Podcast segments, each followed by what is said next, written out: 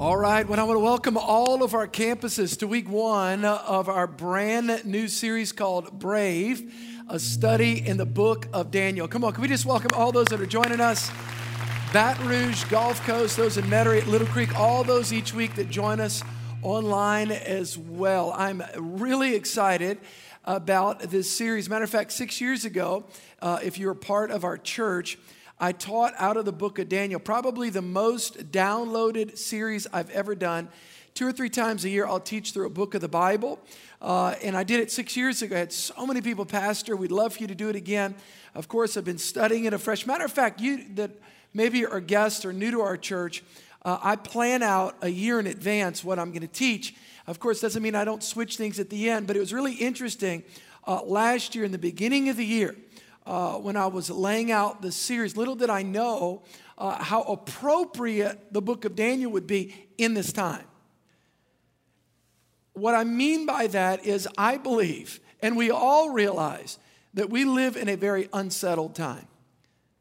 I mean, just think about, just think about even in the last six months. I mean, just whether it's COVID 19, the racial tension, the political tension, the economic challenges, all those things around us.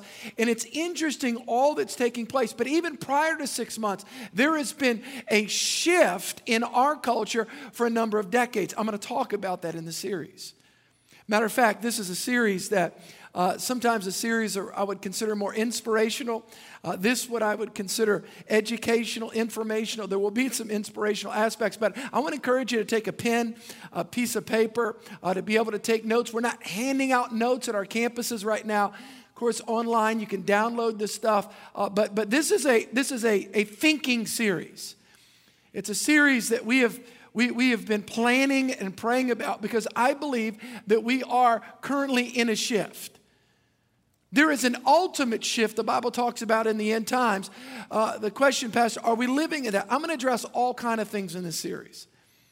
Speaking of shifts, how many of you know as you get older, though, there are certain things that have a tendency to shift, like your memory? Matter of fact, recently I had one of my sons tell me, actually this summer, I'm 51, he goes, Dad, you've told me that like five times. Any parents have ever heard that from their kids? Said, Dad, and it's interesting, I, I realized that. And, and, and I could have sworn, I said, I don't think I said it to you one time. He said, No, five times. Of course, now they can video you. You know what I'm talking about? No, Dad, I can play it for you. We begin to forget things, and it often impacts our relationships. I heard about two elderly couples who were enjoying friendly conversation when one of the men asked the other, Fred, how was the memory clinic you went to last month? Fred replied, Outstanding. They taught us some great techniques called visualization and association. It made a huge difference for me. That's great. What was the name of the clinic? Hmm, Fred went blank. He thought and he thought, but he couldn't remember. Then a smile broke over his face. And he asked, What do you call that flower? You know, the one, the long stem, the thorns, you know the one. Come on. He says, You mean a rose? That's it. You got it.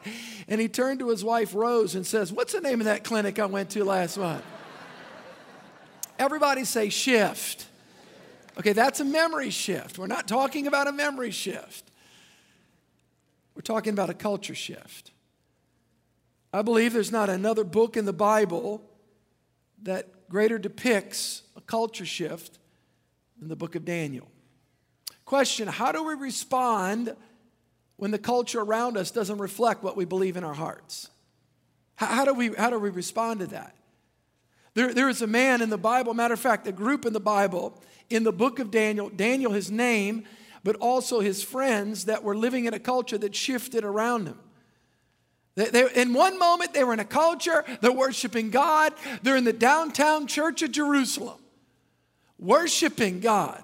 They were monotheists, mono, the Latin word one, worshiping God, Jehovah God. Next moment, they're taken hostage and they're taken captive and they're deported to a land of, of polytheism, many gods. What do you do? What do you do when the culture around you shifts? Not only is a culture shift happening, I believe in our culture, Scripture is clear that in the end times there's going to be a massive culture shift.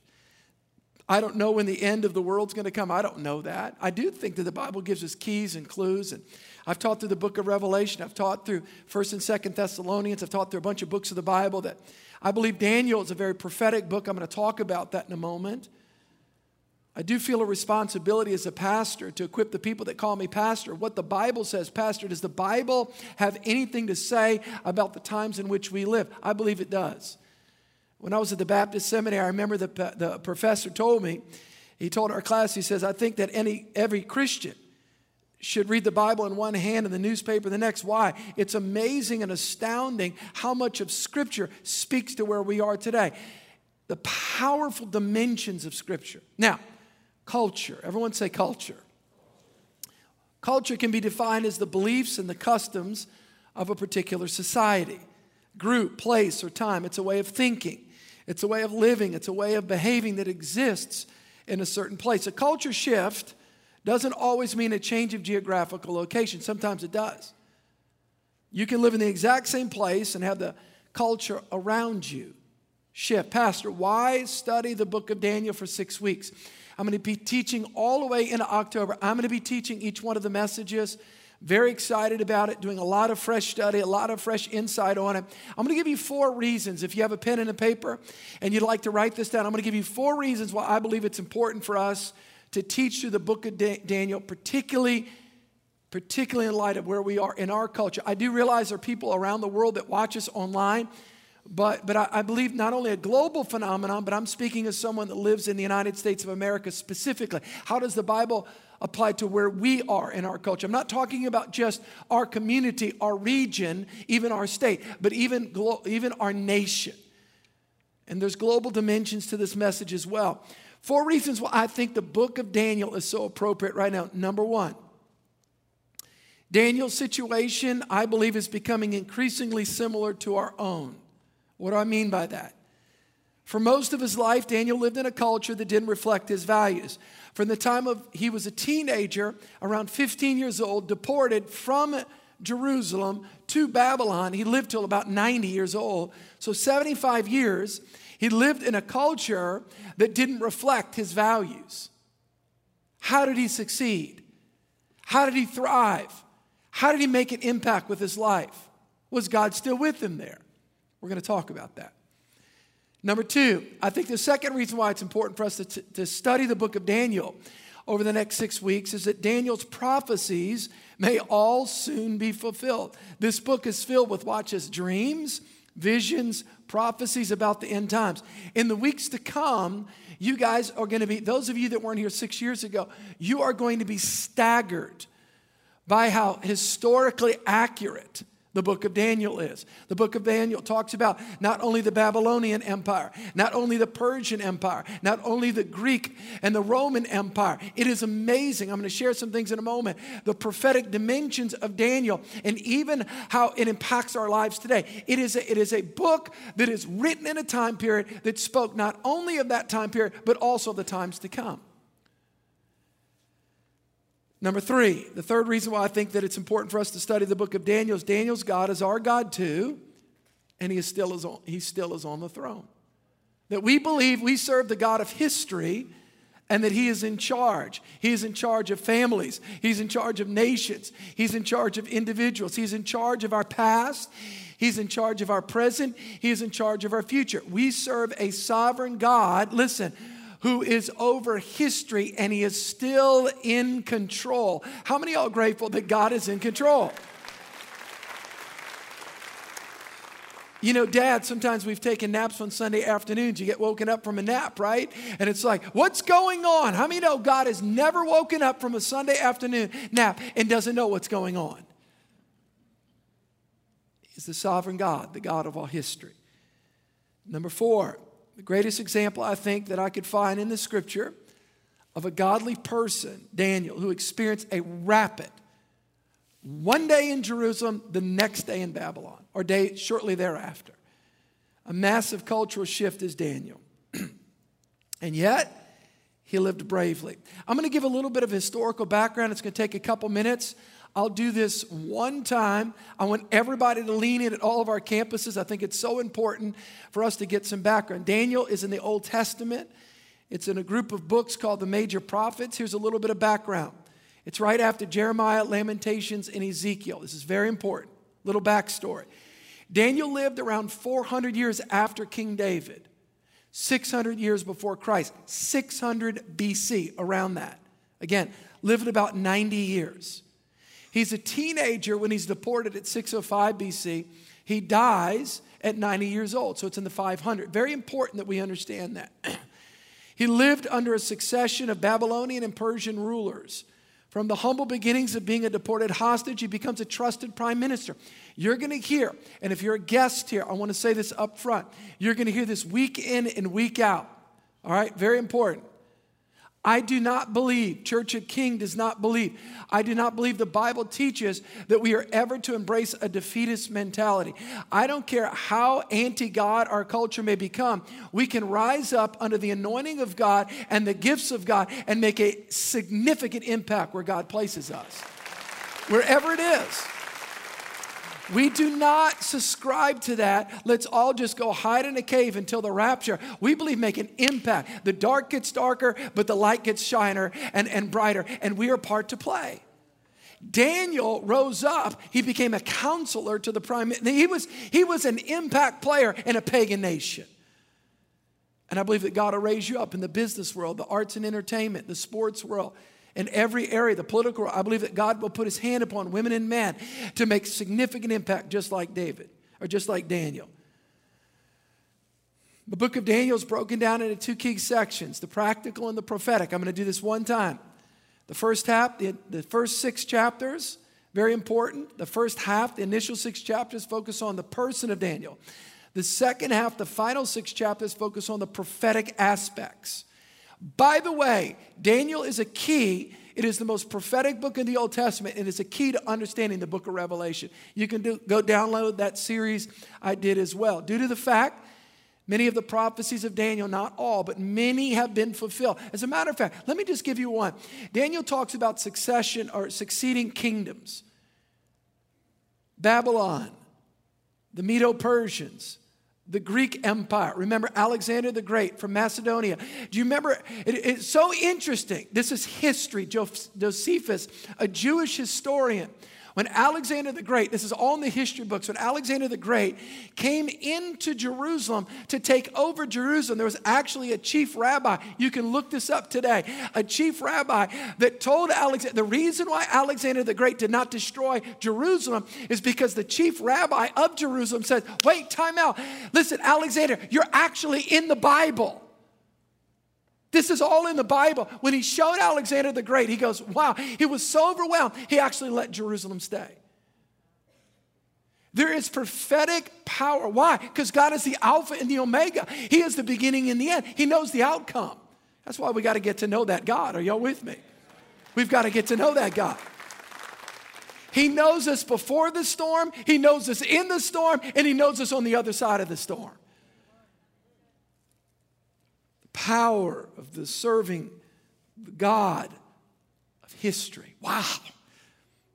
Let me identify a couple key players, and then we'll jump into the scripture. Man, I am so excited about this message series. Main players, three main characters. Number one, opening chapter of Daniel. There's Nebuchadnezzar and the Babylonians. I need everybody at every one of our campuses to understand what I'm about to say.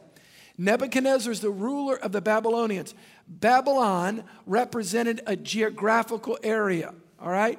But whenever you see the term Babylon in the scripture, all right, it not only represented a geographical area, and there was not only a people called Babylonians, but as you go throughout history and as you go throughout the Bible, Babylon also represents a world system that's opposed to God's ways. Very important that you understand that.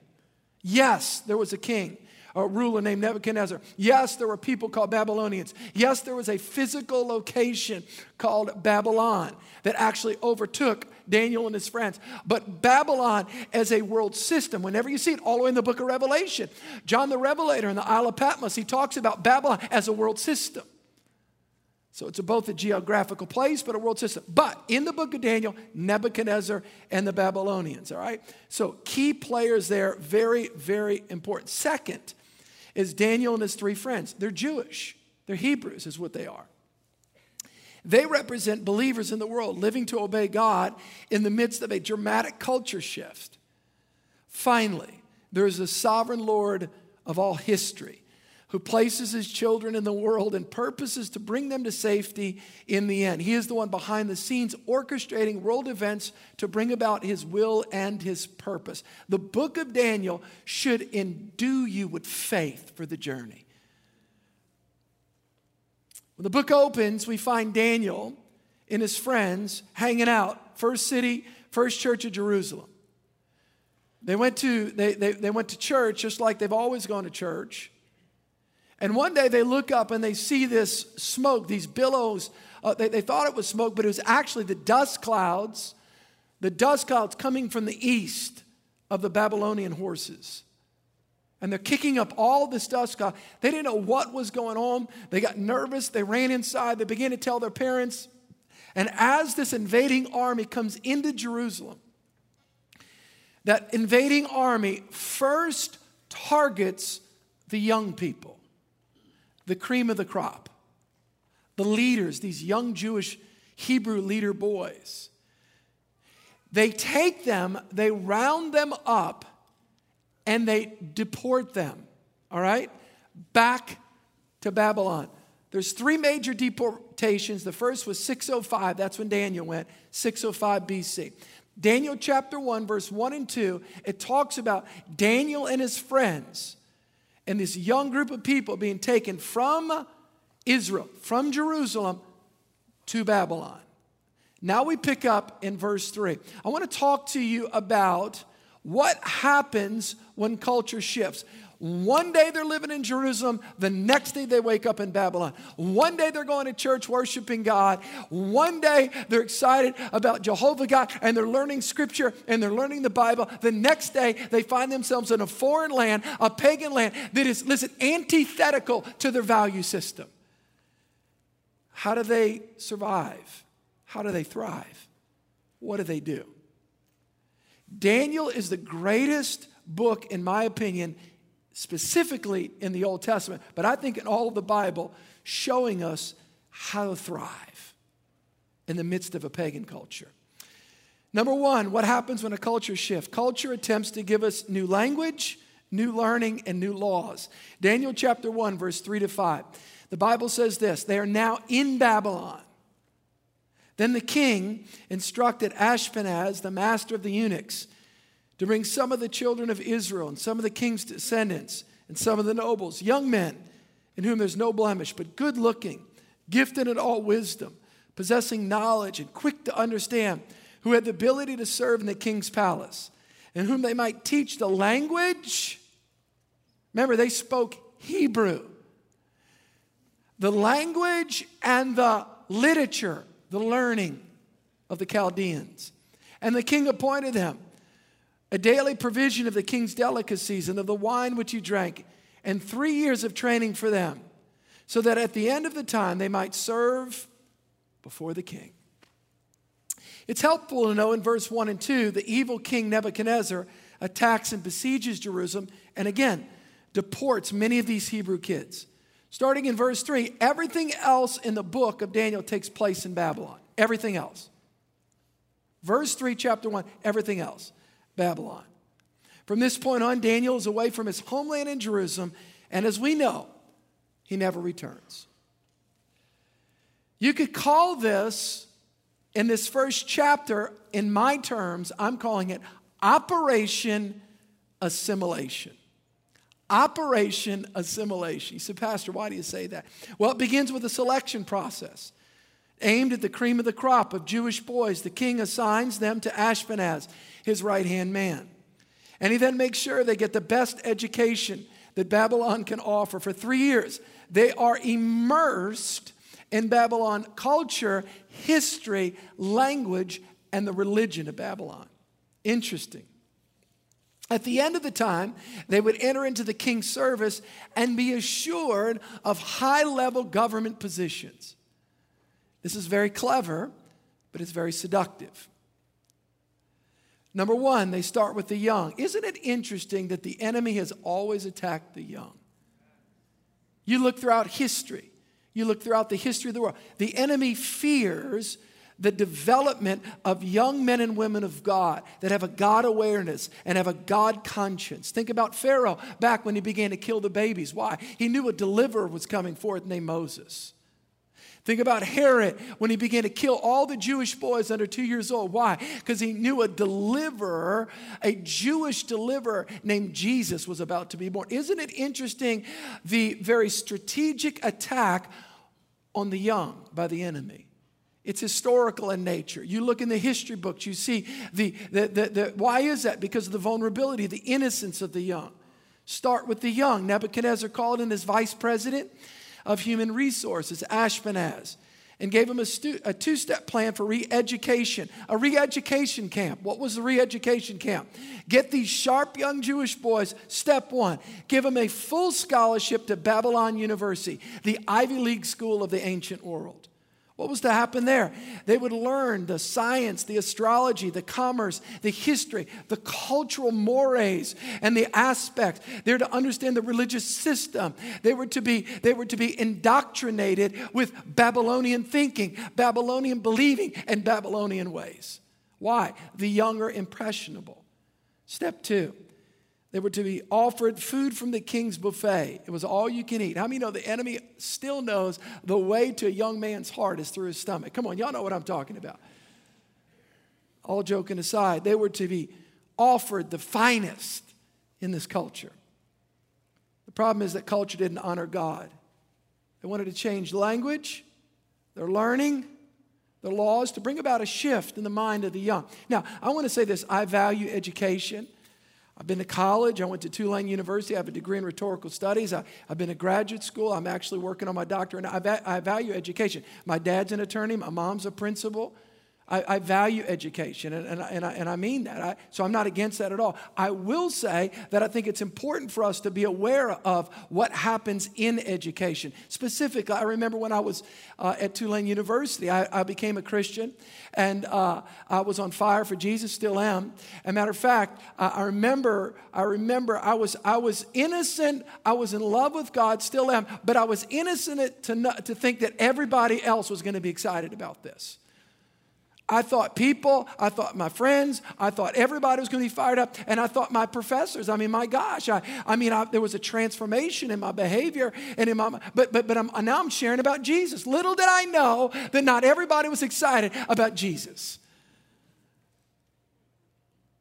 I remember getting in some pretty heated discussions, conversations. I say this respectfully. I know we have professors in our Baton Rouge campus, at every one of our campuses.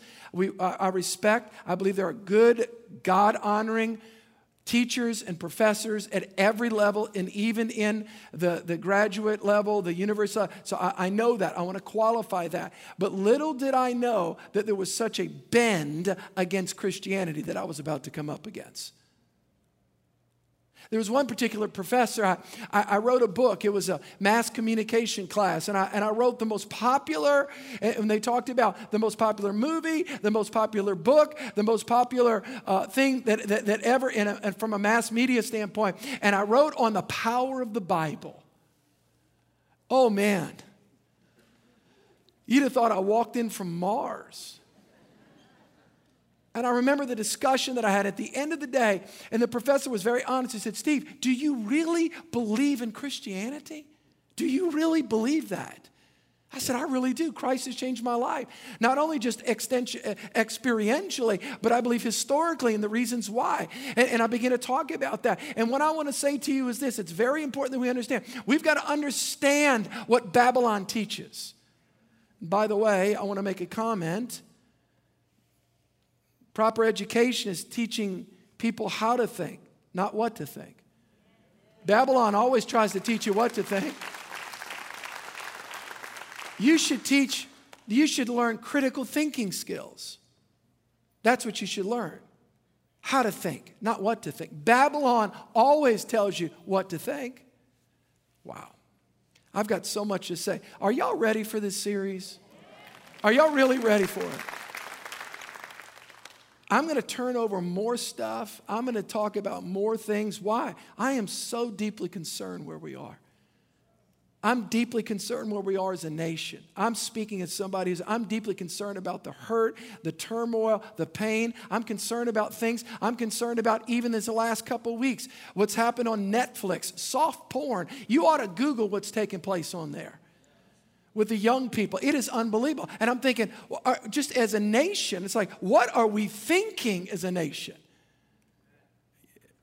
You ought to go online and Google what's going on. People canceling Netflix. Why? Because of the sexual exploitation of the young. It always starts with the young. The young in their mind, the young in their heart. Why? Because if you can get them when they're young and you can capture their mindset, you capture a generation. That's exactly what's going on. Pastor, what are you talking about laws? You saw what happened a couple weeks ago in California. You ought to go check that one out that now the exploitation of a young person in California sexually? Are you kidding me? Boy, don't even get me started. I think it's some. I think it's time that we that we lift our voice and say, "Wait, time out, time out. We, we got to we got to stand for righteousness. We got to stand for God's word and God's people. We got to stand." Number two, culture always attempts to give us new labels new labels. A culture that doesn't honor God will always try to rename you.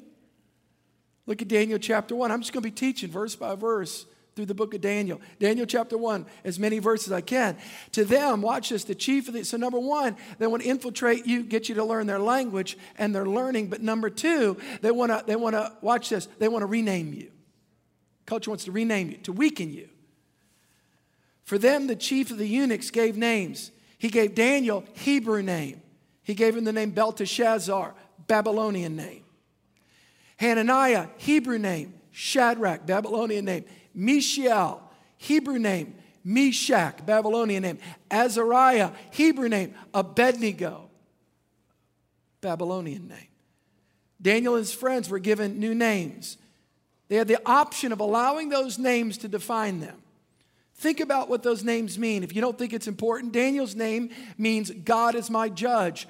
Babylon renamed him Belteshazzar, which means Bel, protect the king. Boy, that's a difference. How about this one? Hananiah means the Lord is gracious. Isn't that a powerful name? The Lord is gracious. Hebrew name, Babylonian name. You know what his Babylonian names? Shadrach means in Babylon, it means command of Aku, the Babylonian moon god. Do you think when his mama was teaching him the scripture as a young Hebrew boy, that she thought that his name was going to end up being uh, uh, something associated with the Babylonian moon god? Of course not. Mishael, who is like the Lord? Boy, isn't that powerful? Labeled Meshach, which means who is like Aku, another Babylonian god. Aziel, which means the Lord is my helper, was renamed uh, Abednego, which means servant of the shining one, or Nebo, yet another Babylonian god. What you name somebody, what you call somebody is so important. That's why we call somebody, you're a man of God, you're a woman of God, you're anointed of God. God's hand is upon your life. Why? Because what you call somebody becomes part of their psyche and internalized belief system.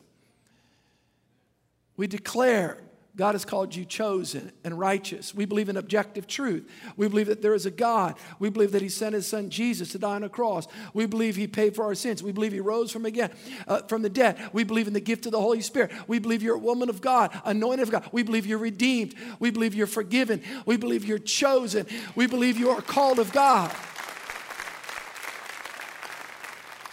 What are you called? What are you named? I understand the power of a nickname. I'm not trying to oversell this. I am saying this. I want to call somebody what God calls them. How about you? I remember as a kid in eighth grade, they, they two seniors. I played football. I was a skinny little kid, and they called me Flea. Now that was a funny little thing, but I remember uh, Flea, and uh, and and and so and I had that name. Matter of fact, one of the guys who's a business community leader and here is a friend of mine. When he sees me, I don't even think he knows my name. he still calls me. 35 years later. Now that's a nickname, but the point is, is that we have to understand that, that, that, that, that God calls us one thing, but Babylon, I'm not, I'm talking about when, when we, uh, we better take God's definition. You, you know what identity theft is? You guys remember a number of years ago? I mean, you always see these, these, these, these breaches, whether it's Facebook. These, I, I wrote one down uh, in 2017. Equifax exposed the personal data to 143 million people. What is it about? Identity theft. What is identity theft about? Somebody's trying to rip your identity off. Somebody's trying to steal. How many you know Babylon wants to steal your identity? That you're a child of God. You are called of God, redeemed by God, marked God. The enemy wants to rip that off where you forget about that. You think like you're just like everybody else. No, you're, you're, you're a woman of God. You're a child of God, holy before the Lord, chosen by God, washed by the blood of Christ. Pastor, how do we respond? What happens when culture shifts? Language around us shifts. The learning shifts. There are laws that are implemented to, that devalue and dehumanize the, the, the individual. Now, obviously, there's good laws. There's wonderful laws that have been passed in our nation. Wonderful. 1960 civil rights laws that, that valued African American people. Wonderful laws. But there's been a whole bunch of laws that have devalued people. How many know what I'm talking about? That dehumanize, any law that exploits, any law that dehumanizes, any law that takes advantage of is not a God honoring law. But if it honors and esteems an individual, Babylon always wants to exploit, always wants to dehumanize, always wants to dishonor. Daniel chapter 1, verse 8. How do we respond when culture shifts? But Daniel purposed in his heart that, we would not def- that he would not defile himself. We got to make a decision. Daniel purposed in his heart. Where does this thing go? We got a purpose in our heart. We got a purpose in our heart. We got a purpose in our heart that we're not going to defile ourselves with Babylon, that we're going to live differently. We have different language. We're going to be men of God, women of God. We would not defile himself with a portion of the king's delicacy nor with which he drank, the wine which he drank. Therefore, he requested of the chief eunuchs that he might, he's not going to defile himself. In other words, Daniel stood firm on his convictions. He stood firm on that. I may be living in a pagan culture, but I'm going to serve Jehovah God. I may be living in a pagan culture, but I'm going to serve Jehovah God. So, in other words, even if culture shifts around us, we don't have to shift on the inside. We've got to get firmer in our belief structure. We got to know that God is the king. We need to serve the ultimate God. Are you with me? We, we need to serve Jehovah God. We stand firm in our commitment to God. We stand firm in our convictions. And we live brave in a world that may or may not believe like us.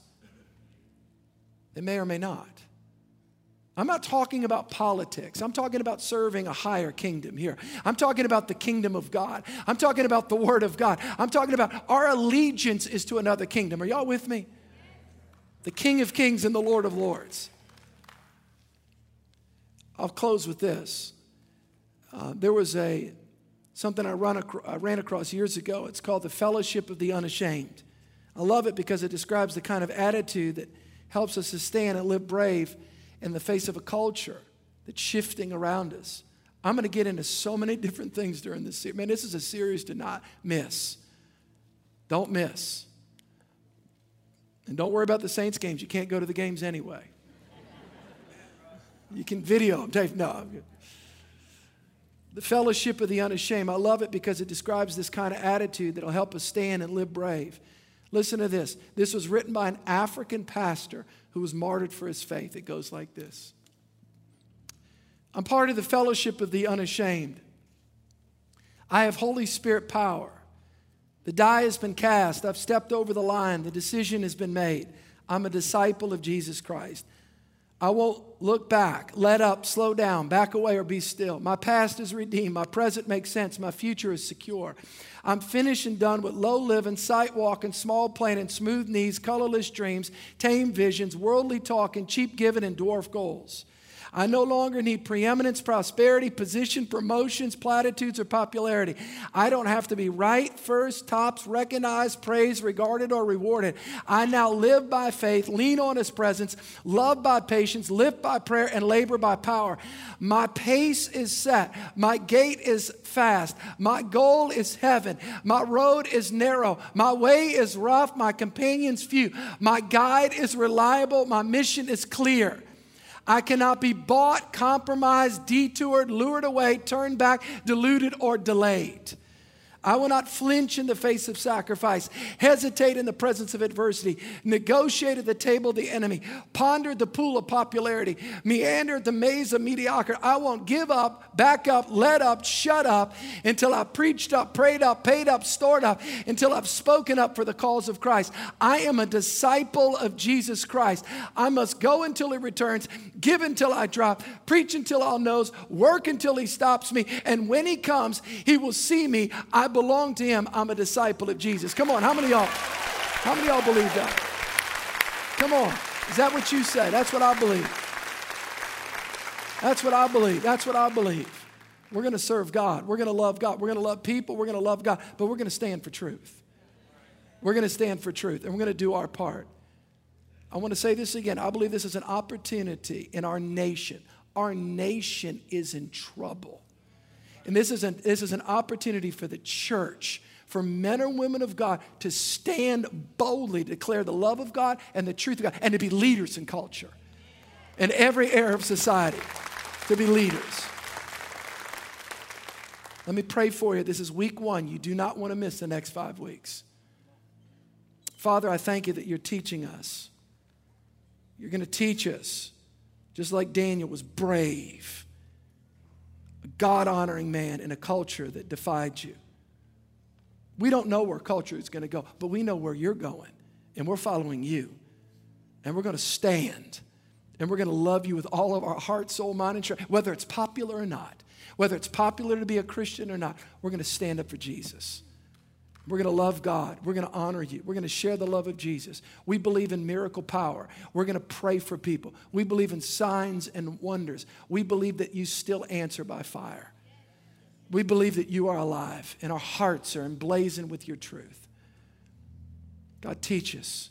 Teach us. I pray for your peace over your people. I'm going to ask everybody to stand. All of our campuses and those online. I'm going to pray over you right now. If you do not know Christ, the Bible says, all who call upon the name of the Lord shall be saved.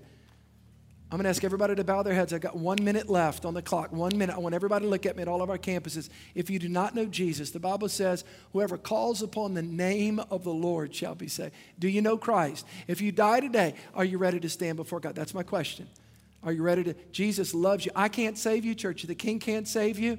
No man can save you. Your aunt can't save you we can point to Jesus. The Bible says, whoever calls upon the name of Jesus shall be saved. Do you know Christ? Have you ever confessed him as your Lord and Savior? With everybody's heads bowed and eyes closed, say, Pastor, pray for me. I need Christ.